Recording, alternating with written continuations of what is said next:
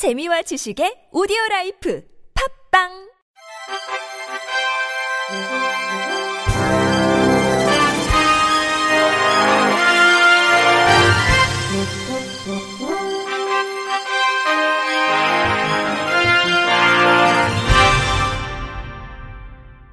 청취자 여러분 안녕하십니까? 4월 10일 수요일 KBRC 뉴스입니다. 장애인 인권단체가 강원도 산불과 관련한 재난 방송에서 수어 통역과 화면 해설을 제공하지 않은 것은 차별이라며 국가인권위원회에 진정을 냈습니다. 장애 벽 허물기는 어제 서울 중구 인권위원회 앞에서 기자회견을 열고 이번 화재로 방송을 통한 재난 정보 시스템에서 여러 허점이 발견됐다며 진정을 제기한다고 밝혔습니다. 진정 대상은 중앙재난안전대책본부와 방송통신위원회, 재난방송 주관 방송사 KBS와 지상파 방송사 MBC, SBS 등입니다. 이들은 장애인 특성에 맞지 않은 재난 상황의 고지, 수어 통역 미비 등의 문제는 재난 상황에서 장애인들의 재산은 물론 인명 피해를 키울 수 있어 하루빨리 시정이 필요하다며 재난 방송에서의 수어 통역, 화면 해설, 자막 방송과 관련한 기준과 지침을 마련해야 한다고 촉구했습니다. 이들은 또 진정을 통해 KBS 등 지상파 방송사에서 수어 통역과 화면 해설 기준 마련, 전담 전문인 지정 등을 요구했습니다. 앞서 전국 장애인 차별 철폐연대 역시 성명을 내고 이번 화재 재난에서 장애인은 안전해질 권리를 제대로 보장받지 못했다며 국가재난주간방송사 KBS를 비롯한 공중파 3사는 장애인복지법 22조를 제대로 이행해 수어 통역 등 장애인 재난 대비 시스템을 구축하라고 촉구했습니다. 서울시는 올해 서울시 복지상 장애인 인권 분야 대상 수상자로 변호사 김동현 씨를 선정했다고 어제 밝혔습니다. 김 씨는 원래 카이스트를 졸업한 공학도로 졸업 후 공군 장교로 복무한 다음 전공 분야와도 연계할 수 있는 IT 전문 변호사가 되기 위해 법학 전문 대학원에 입학했습니다. 2012년 간단한 시술을 받기 위해 병원을 찾은 김 씨는 의료사고로 시력이 심각하게 손상돼 시각장애 1급 판정을 받았습니다. 김 씨는 좌절하지 않고 변호사 꿈을 이루기 위해 학업에 매진해 2015년 법학전문대학원 졸업 후 변호사가 되어 시각장애인으로서는 최초로 서울 고등법원 재판연구원으로 임용됐습니다.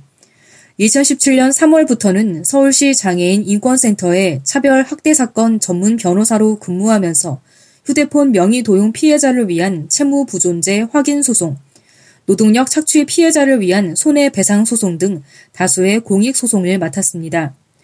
또한 장애인법 연구회에서 발간한 장애인 차별금지법 해결서를 공동으로 집필해 일상생활 속에서 일어날 수 있는 차별 행위를 손쉽게 규정했습니다. 이번 인권 분야 수상자에는 김씨 외에도 최우수상 2명, 우수상 3명 등 총 6명이 선정됐습니다. 시상식은 17일 오전 11시 서울 무역 전시장에서 열리는 제39회 장애인의 날 기념 함께 서울 누리축제에서 진행됩니다.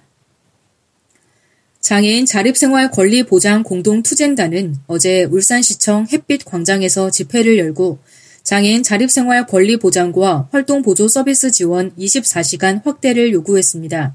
공동투쟁단은 장애인은 장애를 가진 존재이기 이전에 존엄한 가치를 지닌 인간이라며 보호와 통제를 받기보다는 정당한 지지와 지원을 받으며 살고자 하는 욕구가 그렇게도 무례하거나 정의롭지 못한 요구냐고 따져 물었습니다.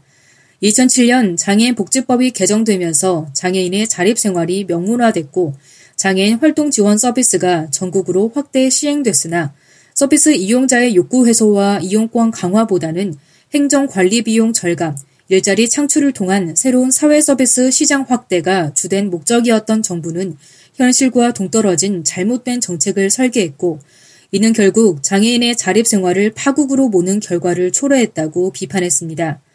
특히 중증장애 활동 보조 서비스 제도가 장애인들의 자립생활 의지를 꺾고 있다고 목소리를 높였습니다.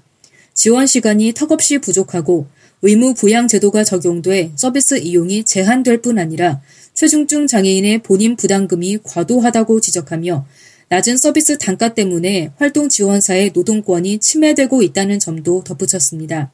공동투쟁단은 더 이상 보호와 재활의 주체가 아닌 자립생활 권리 주체로 바로 서기 위해 요구한다며 장애인 자립생활 종합계획 수립, 장애인의 소비자 주권 보장, 사회 서비스 전달 체계 개선을 촉구했습니다.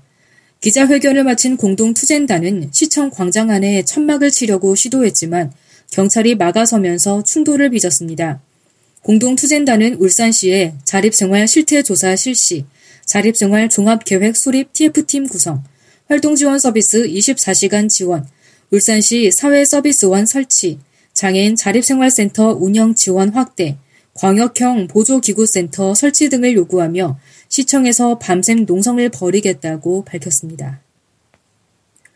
신세계 TV 쇼핑은 보건복지부, 미랄복지재단과 함께 물품 기증 캠페인 리사이클 아워 신세계를 진행한다고 오늘 밝혔습니다.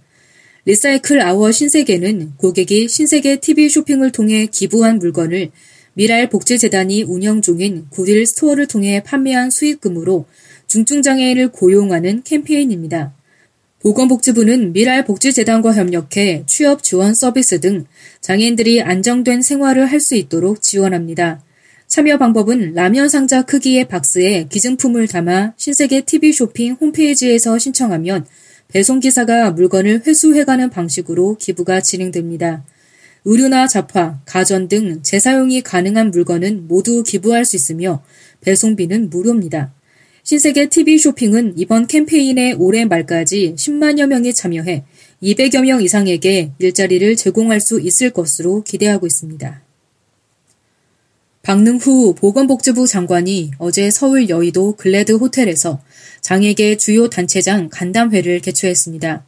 이날 간담회에는 한국장애인단체 총연맹, 한국장애인단체 총연합회, 한국지체장애인협회, 한국농아인협회, 한국시각장애인연합회 등 10개 단체장이 참석했습니다.